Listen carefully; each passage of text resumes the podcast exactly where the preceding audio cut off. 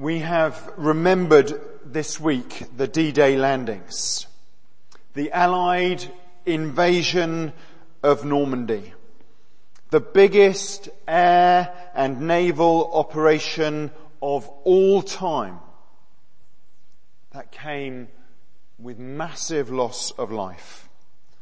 Over 2,700 British personnel lost in the first 24 hours alone. It secured peace for the lifetime, our lifetime in Europe. And we've remembered not to glorify war, but to honour those who gave their lives for the freedom and the hope that we now have.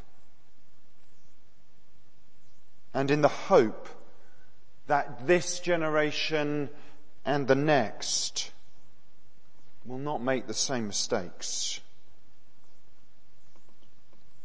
And today as we come to Pentecost Sunday, we remember another event 2,000 years ago.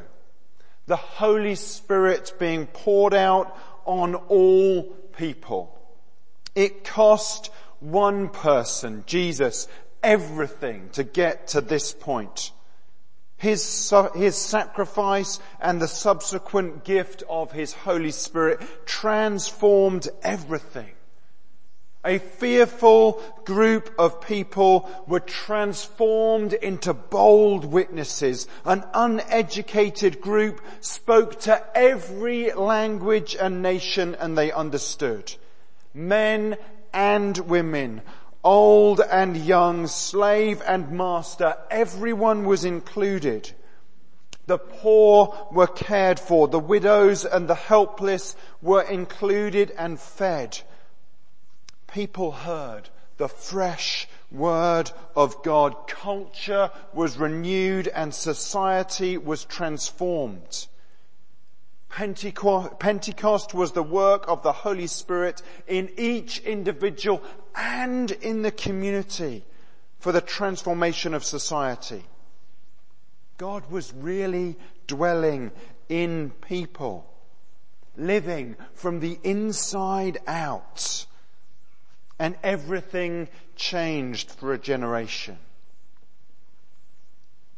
But if today is just about remembering something that happened a long time ago, then we've learnt nothing.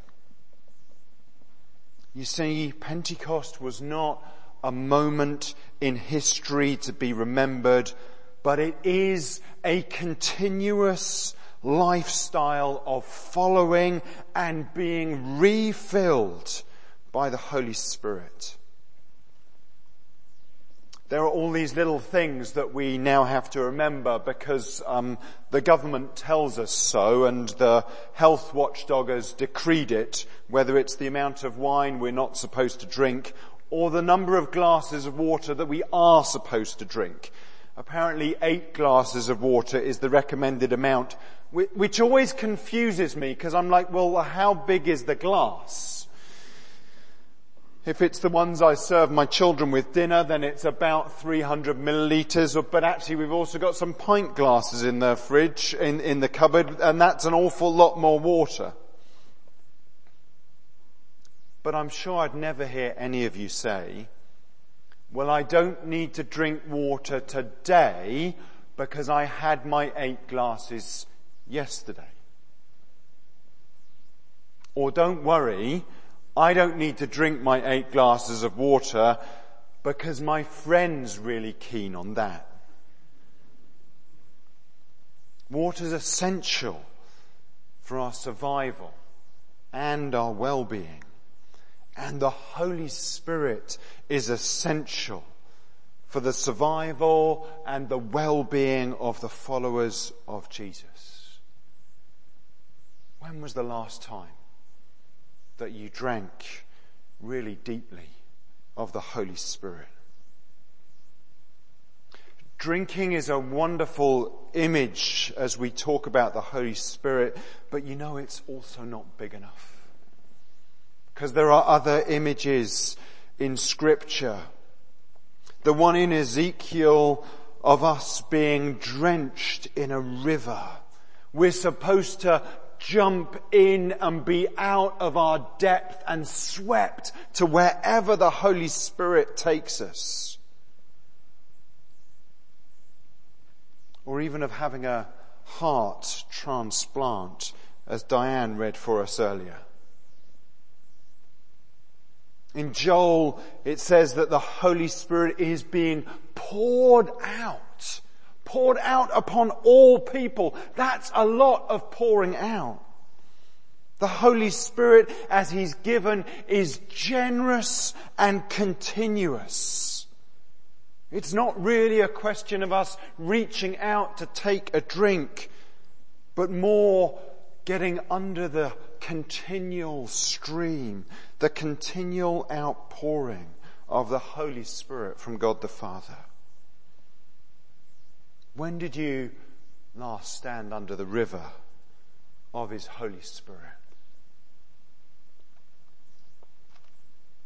The Holy Spirit was foretold by the prophets.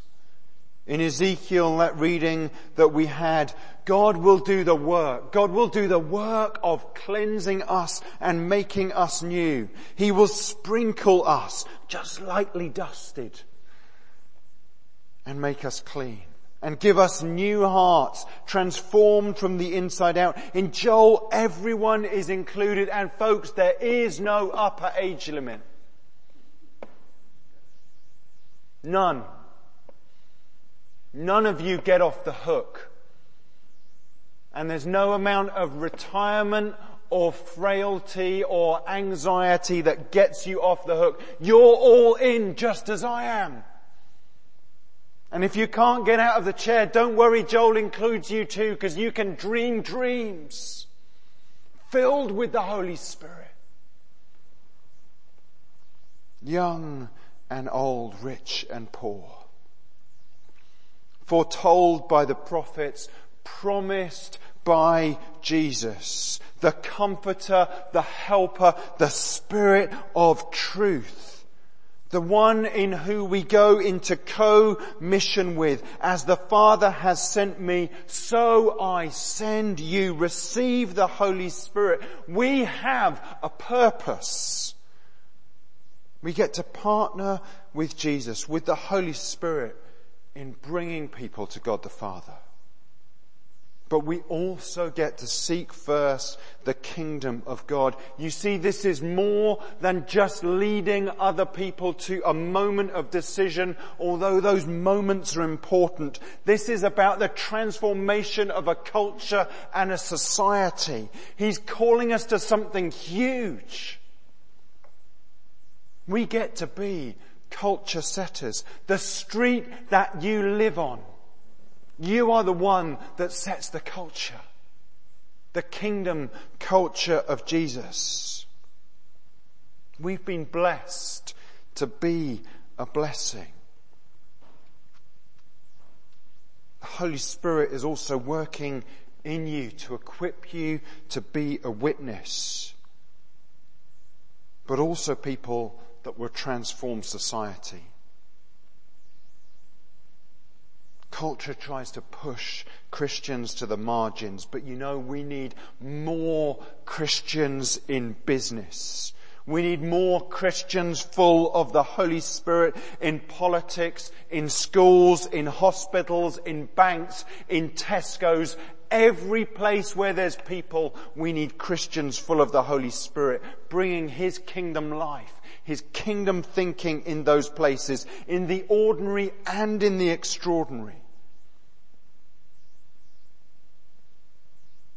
People to be alongside, people to think kingdom thoughts and take on some of society's biggest challenges so that the marginalized are not left hungry on the streets.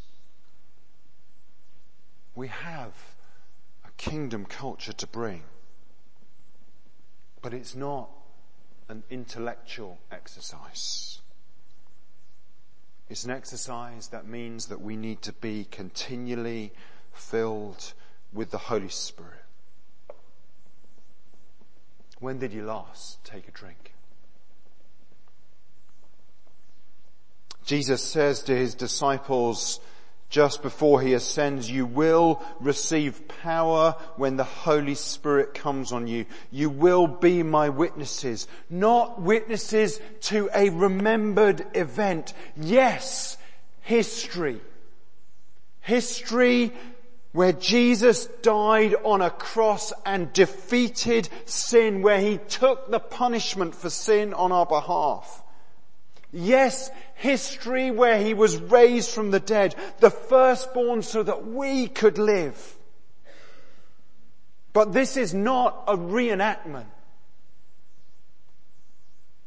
This is a present reality. Do you want to be drenched with His Spirit? Soaked soaked with His Spirit.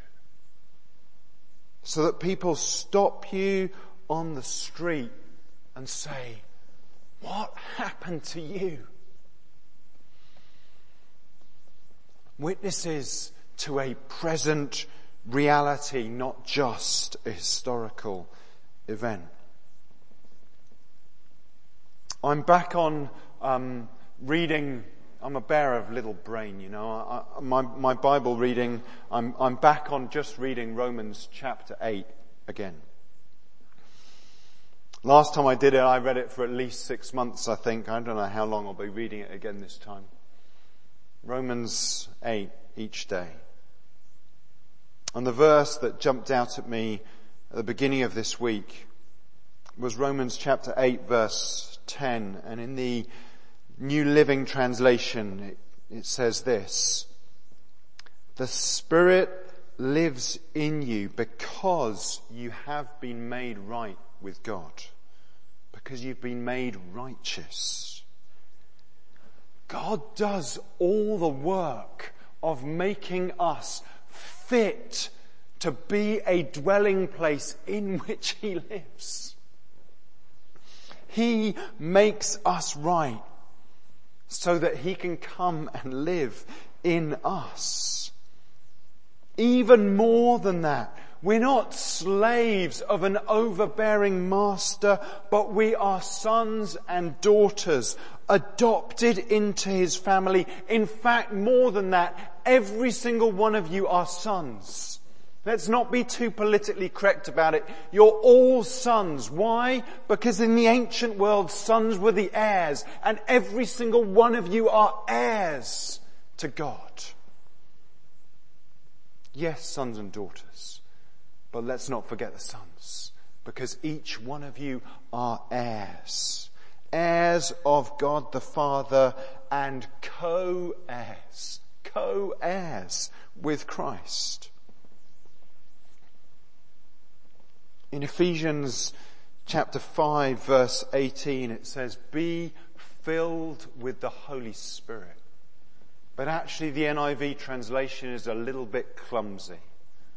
What it means is be continuously filled with the Holy Spirit.